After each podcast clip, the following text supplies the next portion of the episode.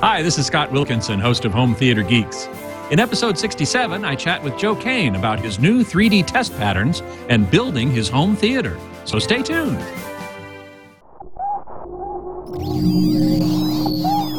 Netcasts you love. From people you trust. This is Twit. Bandwidth for home theater geeks is provided by CacheFly at c a c h e f l y dot com. This is Home Theater Geeks with Scott Wilkinson, recorded May 23rd, 2011, episode 67 3D Reality.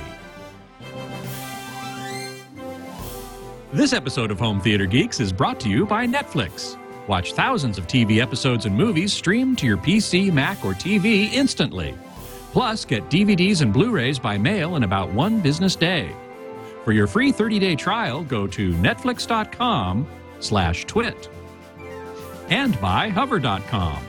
Hover is domain name registration and management that's simple. For Hover's transfer concierge service, free for our audience, go to hover.com slash HTG, offer code HTG. Hi there, Scott Wilkinson here with UltimateAVMag.com and HomeTheater.com. This week's guest geek is Joe Kane, one of the world's foremost video experts, making his second appearance on the show. Hey, Joe, welcome back. Thanks. It's good to be here.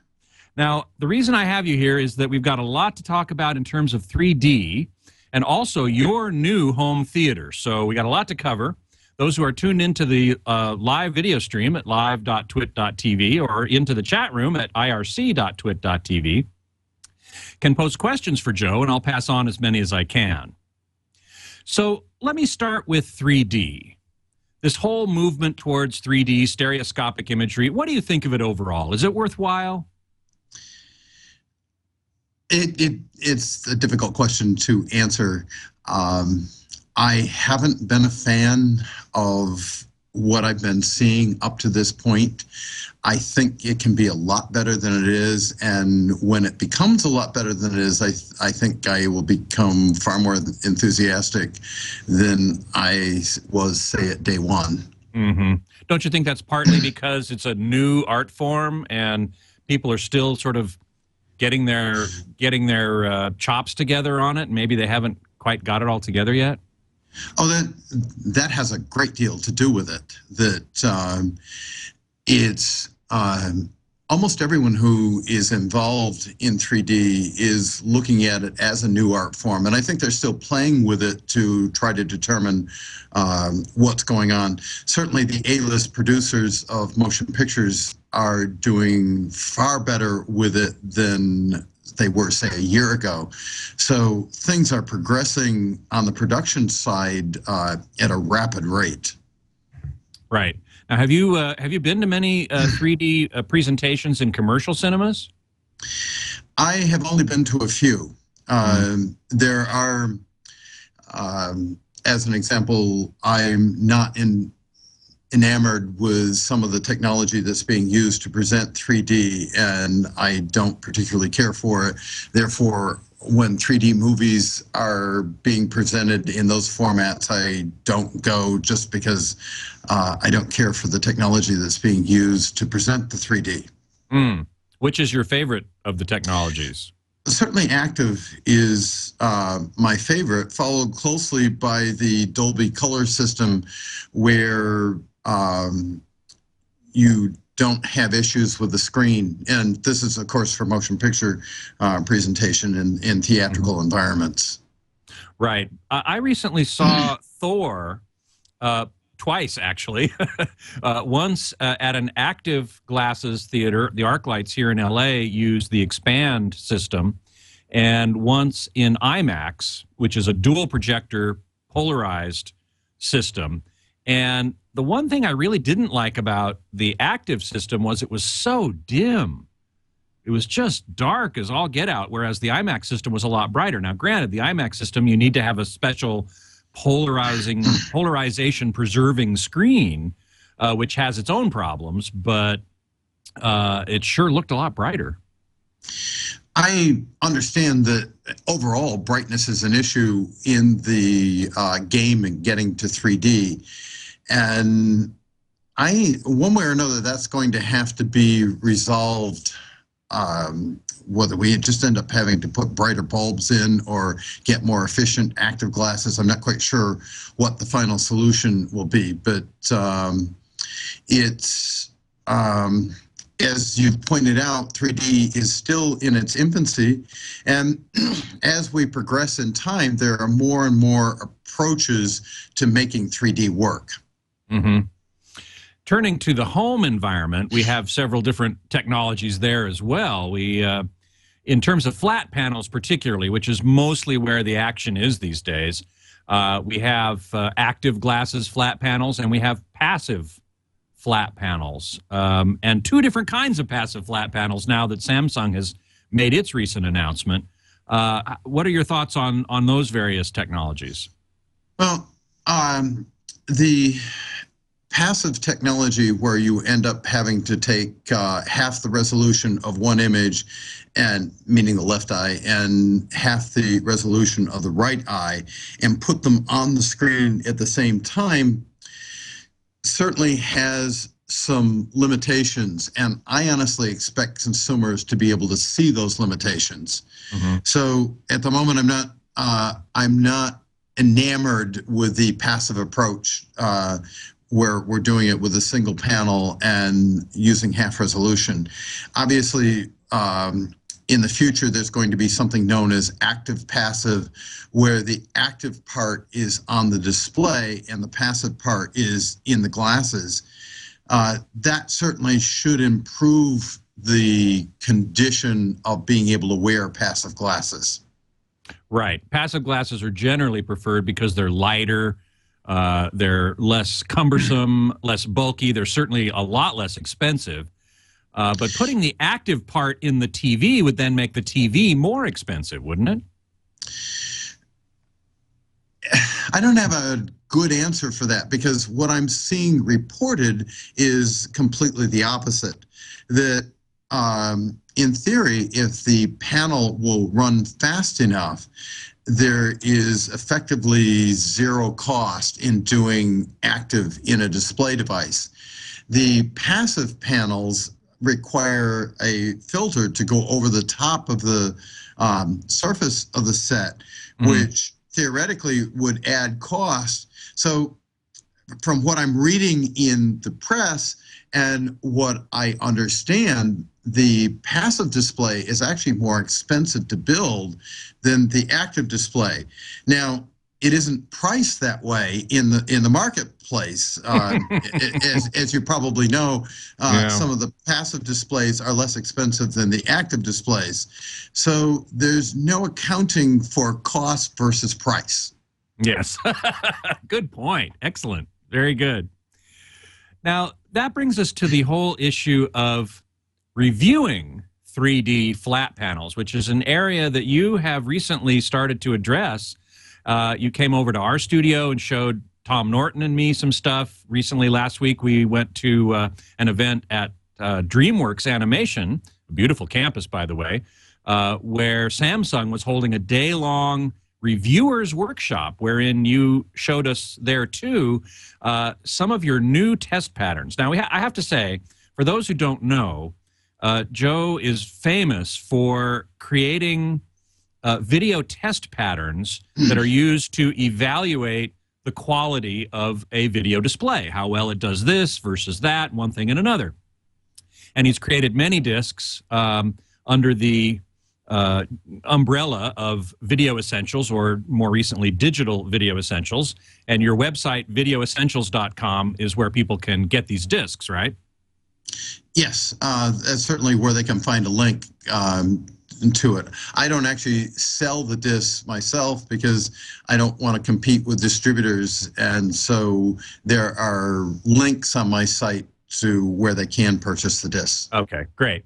And uh, very recently, then, in these two events that I've attended, uh, you've showed us now what you have developed in terms of 3D test patterns, which are sorely needed. Those of us who review 3D TVs uh, don't have any really good way yet of evaluating their performance with these certain kinds of test patterns uh, that you have now come up with and will soon make available. So I'm very excited about that, and I'd love to go through some of them with you. Um, tell us, though, first your general, your overall view of testing 3D panels. How should we go about that? Well, among the many things in 3D that I'm concerned about is um, it comes out and there are no personal expectations of what it should be. There's the wow factor of seeing dimension in the picture, and all too many times people tend to evaluate or make judgments about what they're seeing with no foundation, uh, no idea of what it's supposed to look like or uh, what to expect from it. So, what I'm trying to do is um, get people beyond the wow factor of 3D as quickly as possible by saying, if we're going to evaluate the quality of a 3D set, let's take the approach of going step by step leading into 3D. In other words, determining what the display is actually doing before actually watching something with a z axis, something that has dimension. So I'm starting out with a position that, first of all, all 3D displays have to do 2D, and that the 3D will probably not be any better than the 2D capability of the set. So we start by evaluating the 2D capability. And oh, by the way, I honestly want people to see the reception and display of 3D as actually the display of two 2D images. There's a 2D image for the left eye and there's a 2D image for the right eye. And I want them to use the heritage of everything they know about evaluating 2D and just apply it to 3D. Makes if, total sense to me since 3D, as mm. as it applies to TVs and movies, is really a simulation. As you say, it's a combination of two 2D displays. So the the best 3D that it can produce depends on how well it does 2D. That's the way I'm seeing it. And I also believe that if people understand that, they can get beyond the wow factor of 3D much faster and see it for what it really is. And therefore, their expectations would go up uh, because they have a lot of uh, experience with 2D. And if they look at 3D from a 2D perspective, I think 3D is going to progress in quality much faster than mm. if we have to deal with them getting over the wow factor. Right, right. Now, I've always said that um, if you want a good 2D set, this is sort of coming at it from the opposite direction. If you want a good 2D set, you might want to consider getting a set that is capable of doing 3D because generally speaking, a manufacturer will put 3D capabilities in its best 2D sets. Have you found that to be true? I um, Gen- generally speaking, generically uh, if, speaking. If, oh, if you want to be, generally speaking, yes. Um, the one caution there is the approach to 3D, the approach that each manufacturer is taking to 3D, could influence the way that set performs in both 2D and 3D. Ah. And at the moment, I'm taking the position of active versus passive. Um, I've already uh, intimated that that most of the passive displays that exist now uh, try to display both the left and right eye simultaneously. And if you've got a 1080p display, and you've got a full resolution left eye and a full resolution right eye, the only way that you can display both simultaneously is to subtract half the lines from each image. Mm-hmm. Now, if a set has a predisposition to filtering half the information out of each image, the question then becomes what does it do in 2D? If, if it has to do this in 3D, unless there's a completely separate circuit for the 2D versus the 3D, which then, of course, becomes expensive on top of the fact that the panels are more expensive, um, I'm not going to say absolutely because it's a 3D set that it's going to be better in in everything. In fact, I can find examples where because it's 3D in passive in particular, the 2D capability isn't anywhere near as good as 2D sets from that same manufacturer. Mm, good point. That's a good point. Uh, Alex Santos in the chat room uh, points out that 1080p ends up being 540 which it which it does. It's exactly what you're saying. It's 540 in each eye. Not only that in my experience looking at such a set even through the 3d glasses i see these very thin black horizontal lines um, that indicate that each eye is really only seeing half resolution. We actually have a picture that, that shows exactly this point.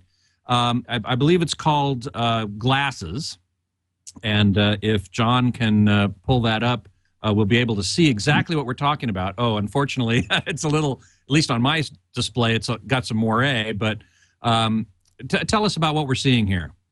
Well, um, again, what I've what we've done here is we put up a flat field, and a flat field, of course, means that every single line is active, and right. with the same you, color. In this case, white.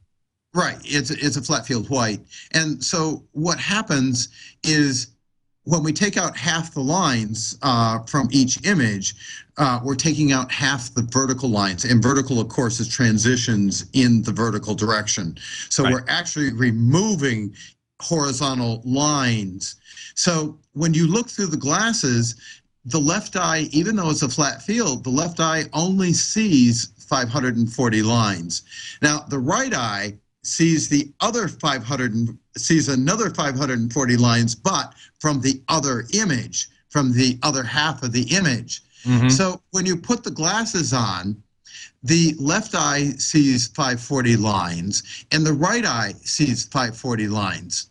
Now there's been some suppositions that these two sets of 540 add together and of course they don't because if they did, you wouldn't see any 3D because there's a difference between the left eye and right eye. And if the left eye doesn't see just the left eye information and the right eye seeing just the right eye information, you won't see 3D.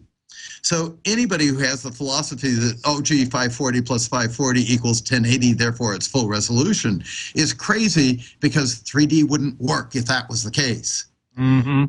And so yeah, what you're seeing in, in those glasses, when you put the glasses up, you're seeing half half the lines being delivered to the left eye and half the lines being delivered to the right eye. And your brain is conscious of the fact that half the lines in both the images are missing. Therefore, yes. it's truly no better than 540. Right. Alex uh, Santos in the chat room also asks along these lines, so to speak. um, does the 540 line interlacing occur at a frequency so high that it's not noticeable? and, and the answer really is no.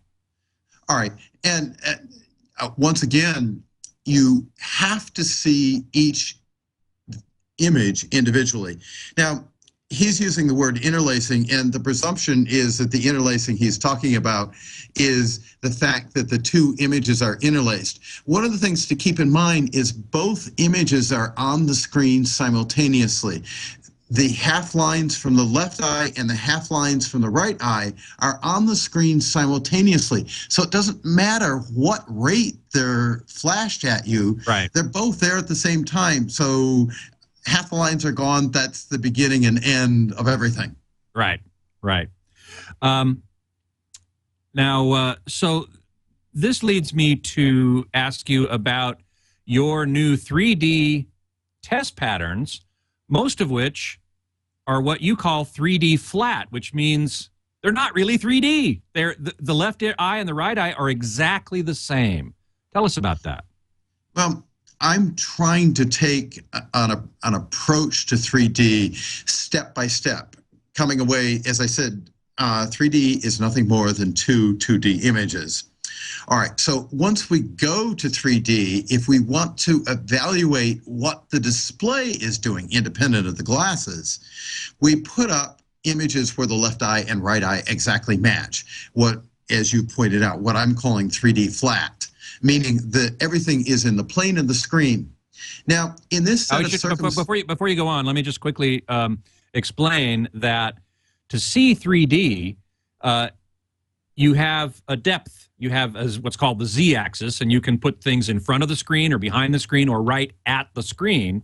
And the things that are right at the screen are perfectly coincident. That is, that is, they overlay each other perfectly. If they come in front of the screen or they go behind the screen, they diverge. And you see two images start to diverge as they get farther and farther away from the screen plane. But at the screen plane, they're exactly coincident. And that's the kind of images that you're talking about here. that that's absolutely that's absolutely it. And um, one of the great things about 3D flat is it allows you to evaluate what the display is doing independent of the glasses. Uh, that's a critical part of 3D is knowing what is being delivered to the glasses before evaluating what the glasses are doing. So it's a twofold thing. Number one, you can evaluate the quality of 3D displays independent of the method of presenting 3D uh, because the, you're truly evaluating the two 2D images. And number two, this 3D flat concept allows you to evaluate the quality of the glasses. You can tell what's coming from the display and then look to see what the glasses are doing to what's coming from the display.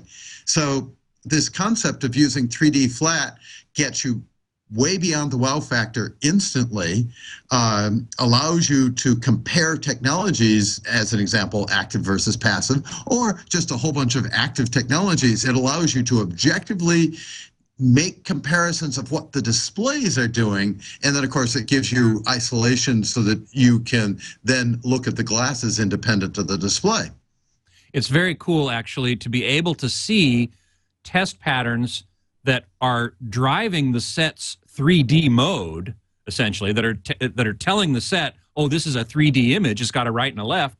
But you don't have to be wearing the glasses to look at it. You can be looking at it without glasses, see what it's doing, and then put the glasses on and say, "Oh, they're color shifting. They're making it dimmer. They're doing this or that, one thing or another." Um, it, it's really an excellent approach, I think. It's critical, in my opinion, to actually understanding what's going on. And I say that from the um, perspective of too many people are attributing things. They put the glasses on and say, "Oh, wow!" In other words, the wow factor of 3D, and and and they don't get what's actually happening. They attribute um, uh, attributes. Uh, that, that's a two words, same thing. But anyway, yeah, right. they uh, they they think they're seeing something when it's actually a combination of what the display is doing plus the glasses. If they know what the display is doing first, then there's no issue of determining what the glasses are doing. There is a reality to what the glasses are doing rather than a supposition that, oh, gee, I'm seeing this effect. This must be happening. Right, right. Now, um, uh, Alan uh, Mitch in the chat room asks, so you, do your patterns let us adjust color uh, and tint and brightness and contrast? Have you developed those in 3D flat yet, or, or are you mostly looking at resolution and stuff like that, which we'll get, which we'll show a picture of in a second? Now, I have not left out common adjustments. First of all, uh, a large number of sets have completely separate adjustments for 3D than they do 2D. So it's absolutely critical to have patterns in 3D, uh, 3D flat, in my opinion, Yes. to make Mhm. basic adjustments. Now, granted, um, you have to make some adjustments like grayscale and um, actually grayscale is probably the biggest one that you have to make through the glasses Right. but and and the glasses have to be active incidentally uh, if if if you have active glasses um, they have one color in the off mode and they have a completely different color in the on mode.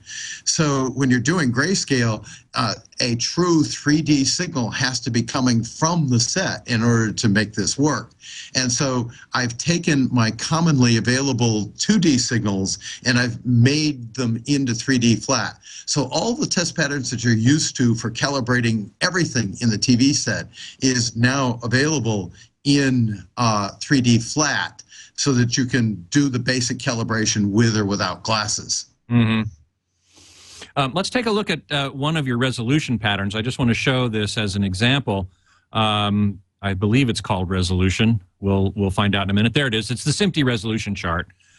Um, and uh, what's great about it is that it gives you all kinds of information, including um, brightness, how, how the brightness changes from black to white, um, and uh, in particular, resolution, horizontal and vertical. In the lower, uh, lower uh, uh, left quadrant of that image, it may be hard to see on the screen, but um, you've got horizontal and vertical, um, uh, what are called bursts.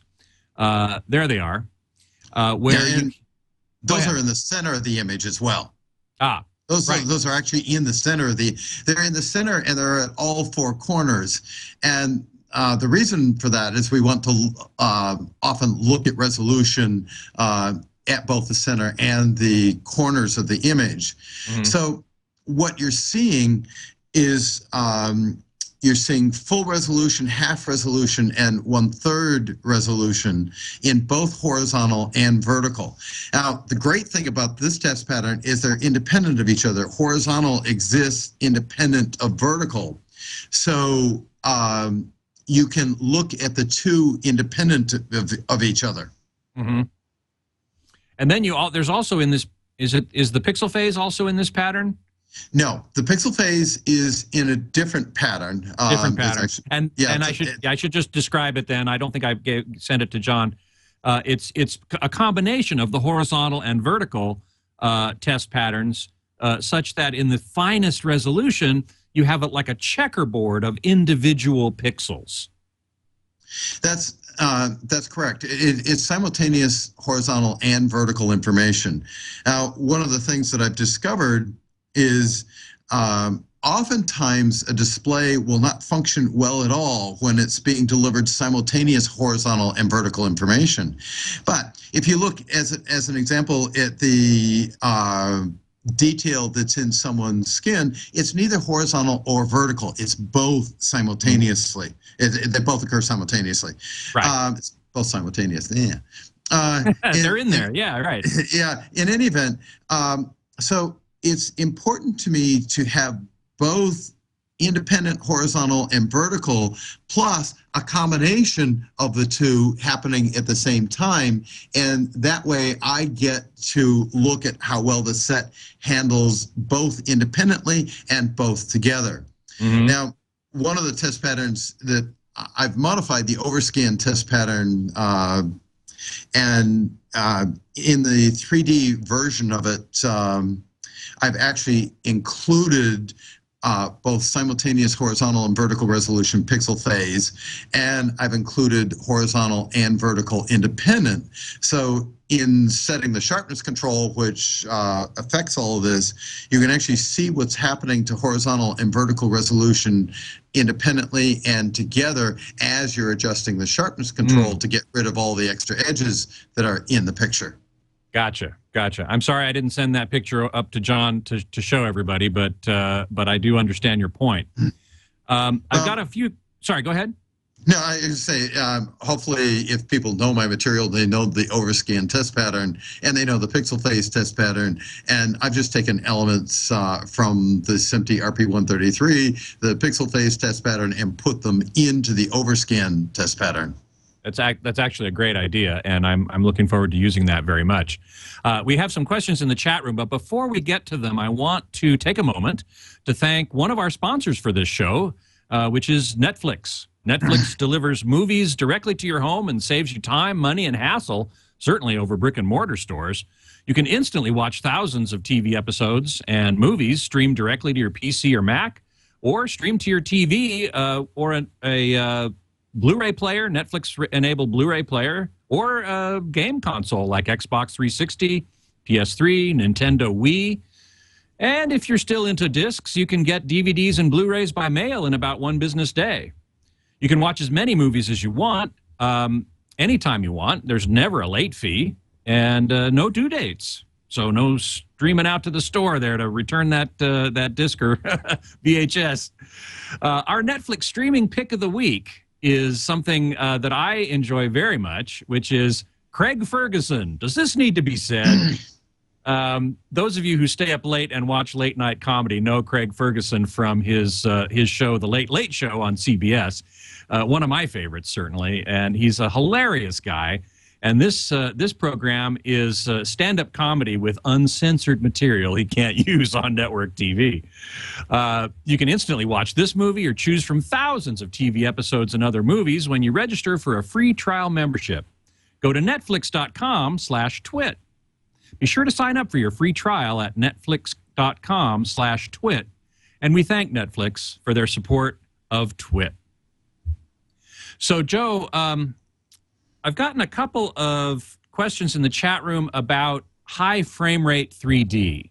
James Cameron's been talking about it. Um, Peter Jackson apparently is filming The Hobbit in 48 uh, frames per second in 3D. Do you think this is really going to be a, one of these advances, one of these moves forward that is going to improve 3D? Well, certainly, um, IMAX, as an example, that's been using 48 frames for a considerable amount of time. Uh, so it's it's do they do they actually use 48 frames? That they are when they show a movie, a standard movie like Thor or whatever. That wasn't captured in 48 frames, right? No, no. Uh, I'm actually talking about IMAX presentations. Ah, uh, okay. IMAX source material. Yes, IMAX sourced material has been at 48 for uh, some amount of time. Of course, the larger image and the amount of power that's necessary, 48 has uh, given a much smoother image than 24. Uh, I certainly have been a fan of increasing the frame rate for some time, although I openly acknowledge uh, the artistic point of view that people are used to telling stories in 24 frame. Uh, there is, you know, the wheels have to go backwards. Um, you know, the spokes on the wheels have to go backwards, uh, or it's not film. Uh, I.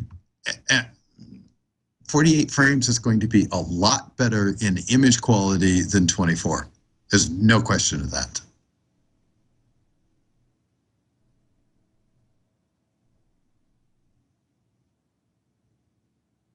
Did we Sorry. lose Scott? Yeah, we, we did for a second. Sorry, I, I, I muted I muted out for a second there. Now, would you go to 48 or would you go to 60? There's been some talk of, of either one of those frame rates. Um, you probably know that ShowScan uh, was in 60 frames per second, so there's uh, there's certainly uh, a precedent for it. But right. a, a number of years ago, we actually tried to move from 24 to 30, and of course, all the 50 hertz countries in the world, the, the, those people who are locked to the line frequency objected because there's no easy conversion from mm-hmm. 30 to 50. Uh, I certainly want to see a faster frame rate. I even believe from uh, from the 50s, if you've ever seen Oklahoma in Todd AO, uh, which is a 30 frame format, uh, it is so much better than uh, the 24 frame material. So mm-hmm. even going from 24 to 30 is uh, a spectacular move. And of course, uh, ShowScan was absolutely spectacular in uh, 60 frame. It, in fact, most people came out of ShowScan believing that they had seen 3D. In other words, they were attributing qualities to the image that weren't there in reality, but it was so far beyond their wildest expectations of what could be done in a motion picture presentation that they were attributing 3D quality to this 60 frame per second um, image. Of course, mm-hmm. if they ever got used to it, they'd realize that it's just 2D.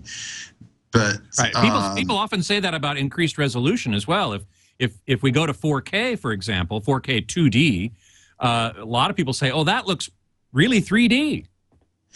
I was was um, I. I say that in past tense.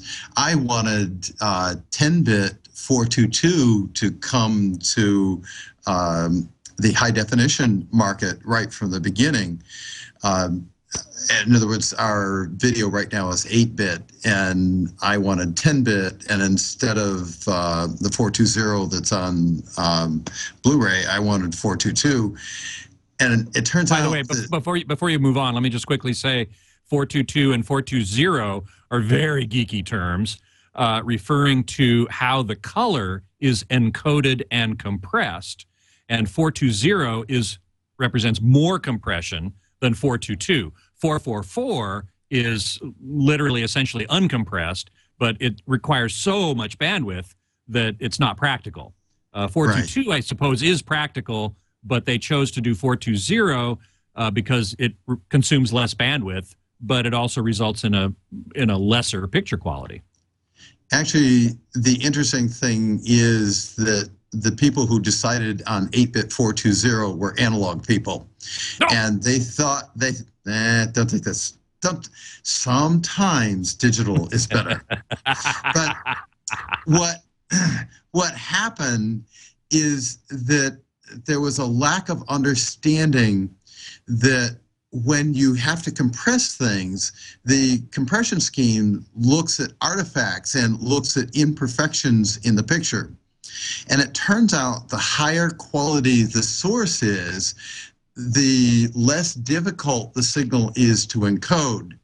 So um, something eight, uh, 10-bit 422 versus 8-bit 420, gee, 8-bit 420 in analog terms is a lot less information. But unfortunately, there are artifacts created by that low resolution.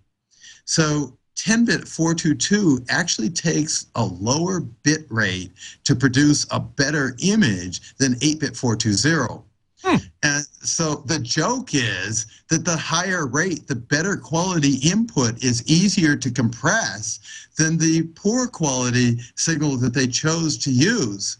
And when I was working, first working and trying to bring high definition to the consumer, I wanted 10 bit 422 mm-hmm. because knowing if you feed a better signal into the encoder, it takes less bits to come out with an equal quality image. So we would have had a far better high definition system if it hadn't been for these analog people who had decided, oh, lower amount going in must be lower compression, uh, lower bits per second.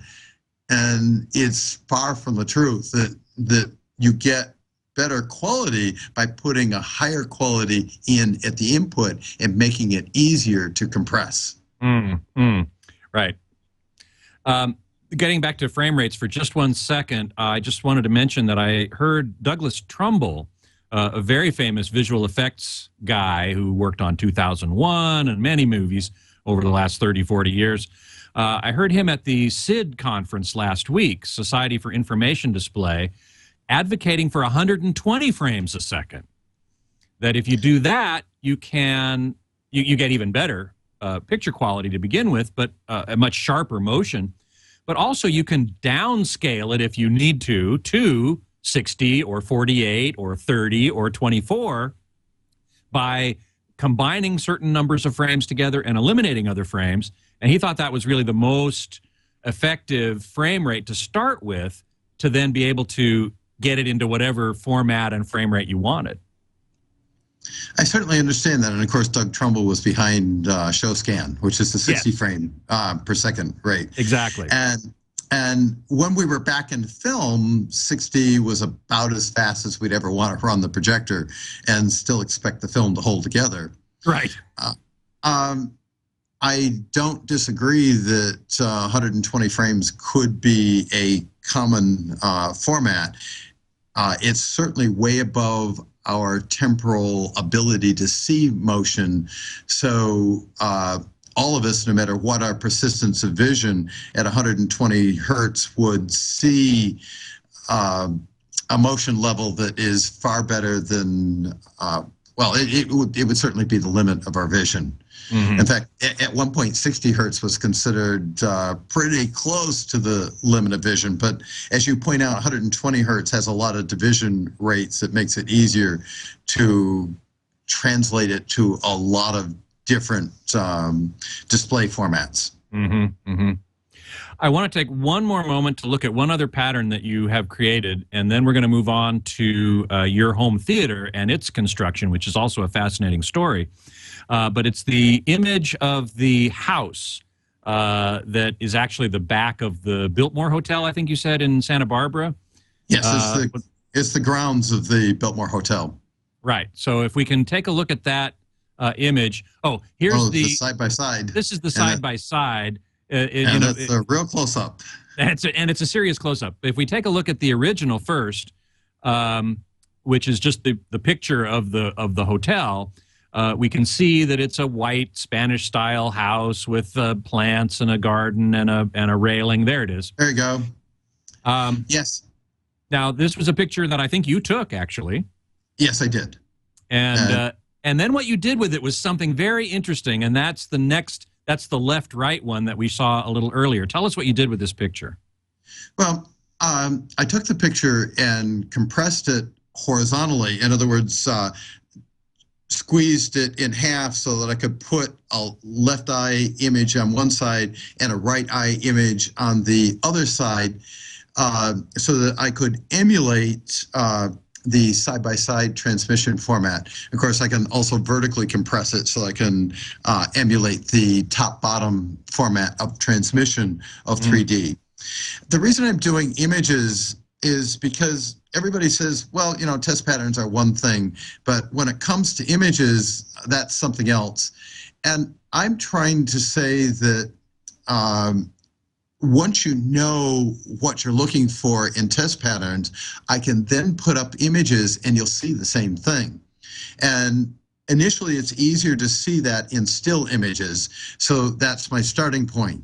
And eventually, when I get to uh, my 3D disc, uh, the Blu-ray, Yeah. I will have uh, my own 3D motion material. Uh, uh, I'm going to have highly controlled motion in 3D so that we'll have an opportunity uh, to evaluate what we're seeing rather than you know some action movie where things go by so fast you can't figure out what's going on anyway. Right. Right. Right. Um, but the the attempt here was to say, can you see the same things in test patterns in real images?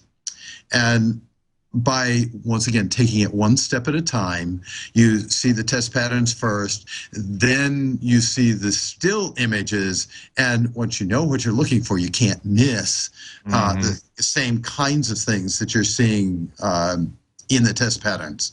It's it's a it's a step by step introduction to the reality of 3D. Yes.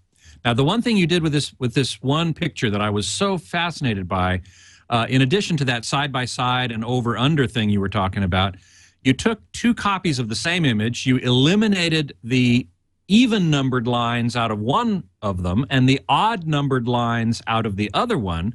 And if we can see the left right image on the screen, uh, which we saw a little a, a moment ago, uh, we'll be able to see what that uh, looked like. And if you zoom in on it, you'll be able to we'll be able to see that the lines alternate. So we'll have to zoom in pretty far. There you go. Yeah. Uh, so why did you do that?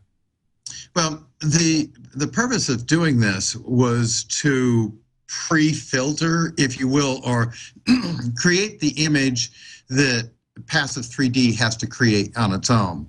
So there there were actually multiple reasons for doing it, but among those reasons was to determine, first of all, uh, how much the image is degraded by the passive processing in the set. In other words, if I present the set with exactly what it expects to put on the display, what does it do with that signal from the input to the output?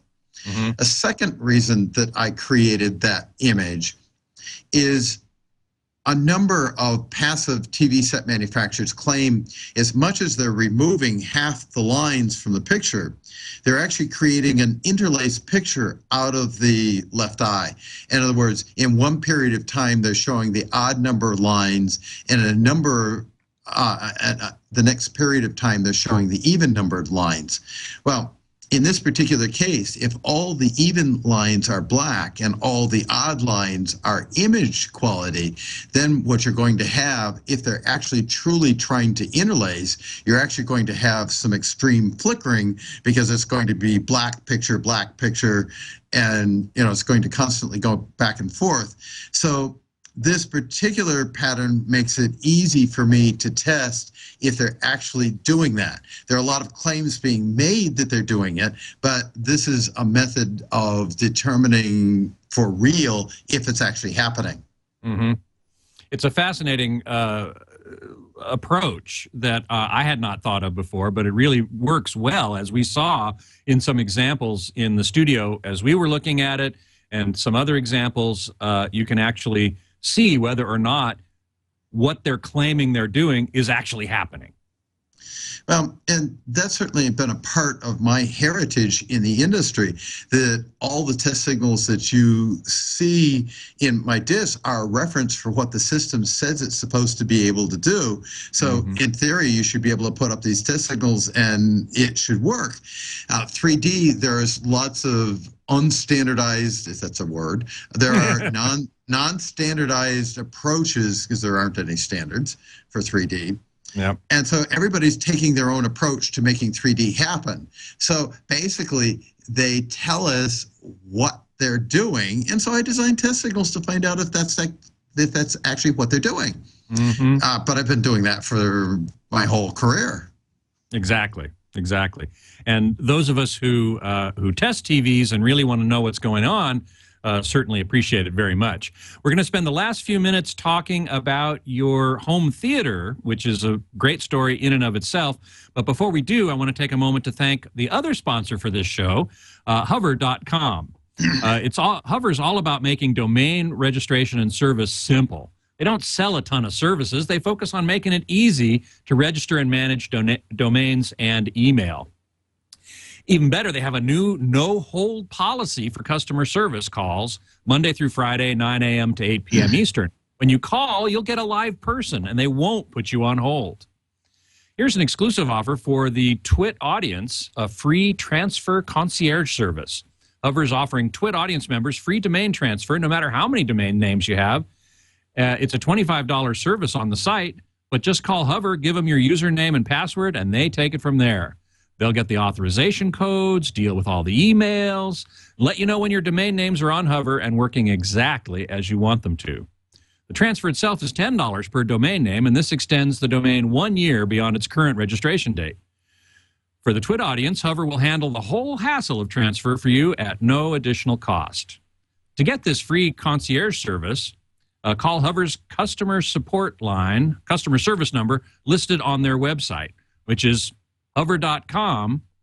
Uh, and all you need to do, and if you need a new domain, get 10% off by going to hover.com slash HTG and using the offer code HTG. We thank Hover for their support of this show and Twit in general.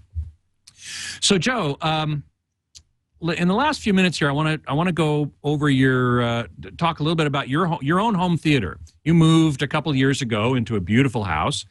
Uh, and uh, if we take a look at a couple of the before shots, we will see uh, what the room looked like before you tore it apart, tore it down, and built it back. Here's uh, here it is: uh, white walls, big windows. This, this is as it was staged by the real estate company. That picture is actually before I bought the house. Oh, okay. And when, when I came in uh, to look at it, the real estate company had staged the house um, for whatever reason. Right. Now, um, this there's, is there's actually looking towards the back. Yeah, the um, I'd moved in by this this point, and um, uh, the room is open to the kitchen uh, in the back, so it's a it's a family room. Right. and then uh, and then work began, and we see a couple of construction shots here where uh, where things got a little messy. I think. Uh, yes, I basically needed acoustic treatment in that room, and so rather than punch holes in the wall or try to do anything, I decided to hang the acoustic treatment on the surface of the wall. But then, of course, I didn't want that to show up. So I had to build a structure to support fabric that could go over the top of the um, acoustic treatment.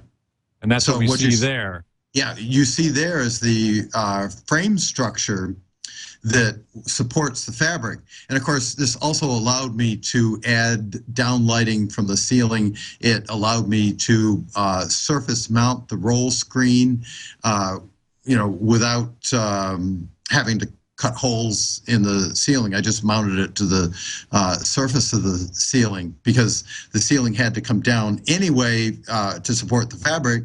So it hid the screen. It made wiring really easy. hmm Alan Alan Mitch uh, asks, as I asked you before, uh, wouldn't the open back cause sound problems? That open back of the room into the kitchen.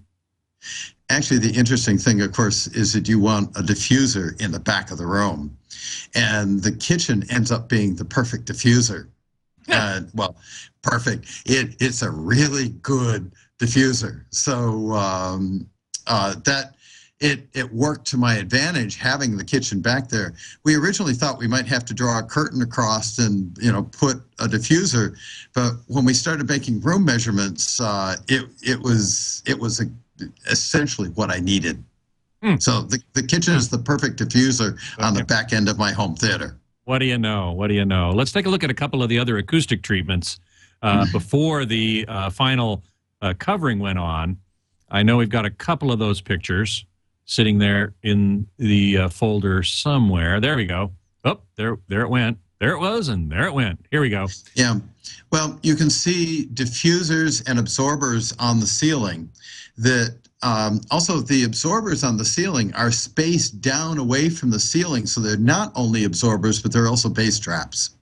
So the spacing away from the ceiling of the absorbers uh, gives me a bass trap. And then, of course, there's diffusion directly over the seating area. That So was we that. used- That was that triangular, triangular looking uh, structure there that we saw a moment ago. Right.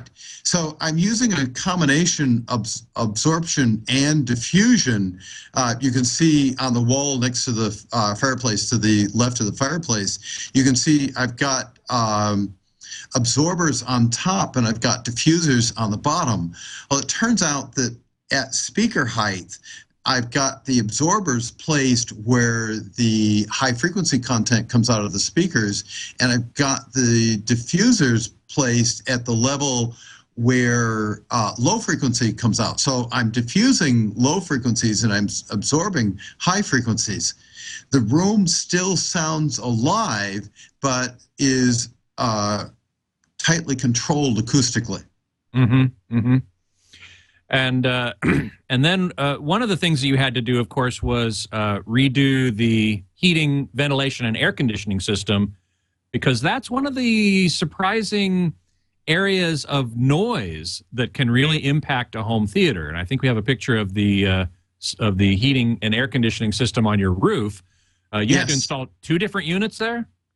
Well, uh, a number of things. First of all, the um, heat exchangers are on the roof of my house, and the old heat exchangers were directly coupled to the house. In other words, that platform um, was locked into the house, and the, they were sitting directly on it.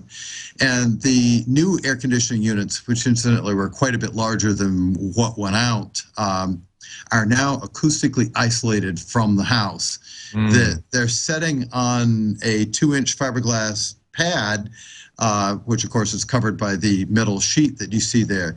And then there are cork pads um, on the air conditioners themselves.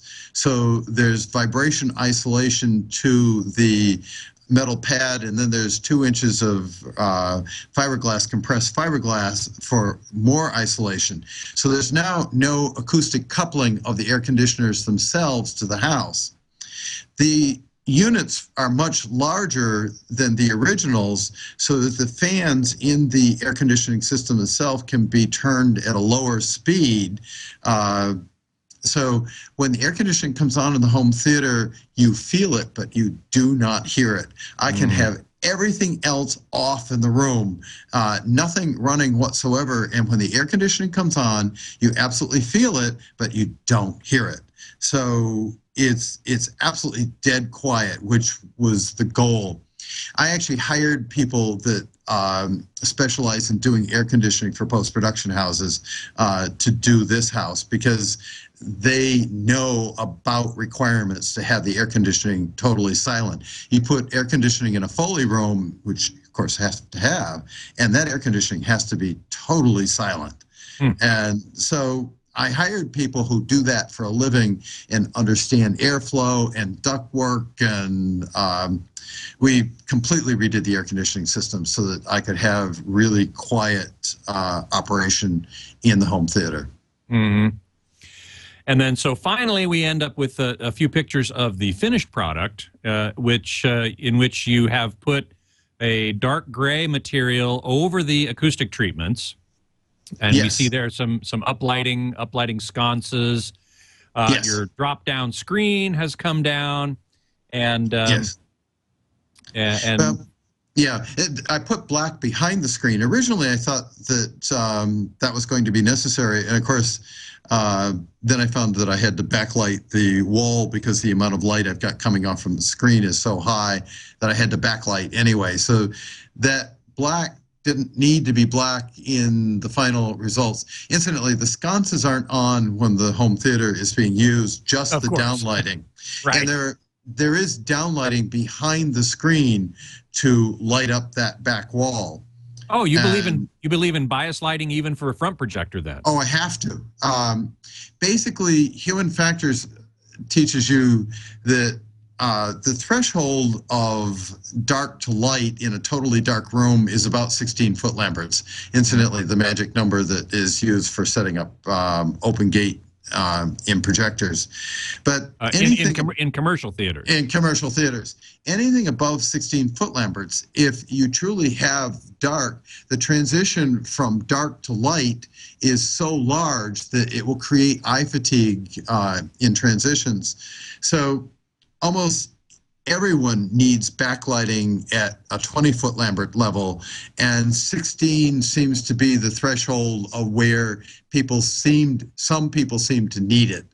Well, I'm running 23 foot Lamberts off my screen, which means I have to have backlighting. It's it's way too bright um, to uh, not have the backlighting. Now, I did that because I actually this is my TV set, and when I'm in the kitchen, I need a bright picture to be able to really see what's going on from the kitchen. So it was easier just to add a backlight, so I don't have to readjust the projector uh, for when I'm watching uh, in the theater versus in the kitchen. Uh, with the backlighting, it's it's it's all the same, and so I don't have to make any adjustments to the uh, projector for lights on versus lights off. Right. Um, Alex, Alec, Alan Mish rather asks, uh, uh, do you have do you run a 5.1 or a 7.1 system? I have a 7.1 system. Uh, actually, I have a seven-channel system. The subwoofers aren't here yet. Ah, Uh, so your, your speakers uh, are uh, Revels, right? Yes, yes. I have the Ultima 2s, and um, they do a really nice job of handling low frequency information. Um, the subwoofers aren't available yet in the Ultima 2 product line, so I'm running a seven channel system, and of course, all low frequency information is um, currently in the front channels. Uh, so Right. it, it I don't have as much control over the bass as I will have when subwoofers come in the system. Right. And just to finish up the other equi- other major equipment in the in the theater, uh, you you're running the Samsung projector, which you helped design. Yeah, I'm Um, running my projector. Right. Exactly. Yeah. And and your screen from Da-Lite, yes, that's absolutely true. Uh, uh, the which is a day- the Da-Lite day- Affinity. Yes, and I'm using the 0.9 gain screen. I've got a seven and a half foot wide image. Incidentally, the size of the image was dictated by the acoustics. The Kevin Voecks, who designed the Revel speakers, came in and helped me with this seemingly impossible room. And he determined that there was only one position that the speakers could go that would allow me to acoustically treat the room and come up with a really good room. And so we measured the distance between the speakers, and that became the image size. So acoustics dictated the image size in my room. Hmm. And what is that image size? It's seven and a half feet wide. hmm And 16 by 9. Yes, it's a 178 aspect ratio, and it's the 0.9 gain affinity screen. And so the video package is mine, the projector and screen combination, um, uh, which is critical. Most people who have been here have told me it's one of the finest images they've ever seen anywhere. Well, I and I would have to agree with that uh, because I have seen uh, quite a few images there, and it is truly outstanding. And I really wanted to give people a, a quick quick look at uh, the process you went through to convert uh, a less than ideal room into a superb home theater. And with that, unfortunately, we've run out of time. In fact, we've gone a bit over. So I want to thank you so much for being on the show. Thank you. It's my pleasure to be here. Now, as I mentioned before, you can get information about Joe's various uh, projects and his discs and so on at videoessentials.com. My online homes are a ultimateavmag.com and hometheater.com. You can email me at scott at twit.tv, and you can follow me on Twitter at htgeekscott. Next Monday is Memorial Day, so we'll be taking the day off. In two weeks, my guest geek is scheduled to be Joe, uh, Jeff Murray, president of SpectraCal, developers of video display calibration software, and um, really quite an interesting fellow. So I sure hope you will join me for that. Until then, geek out.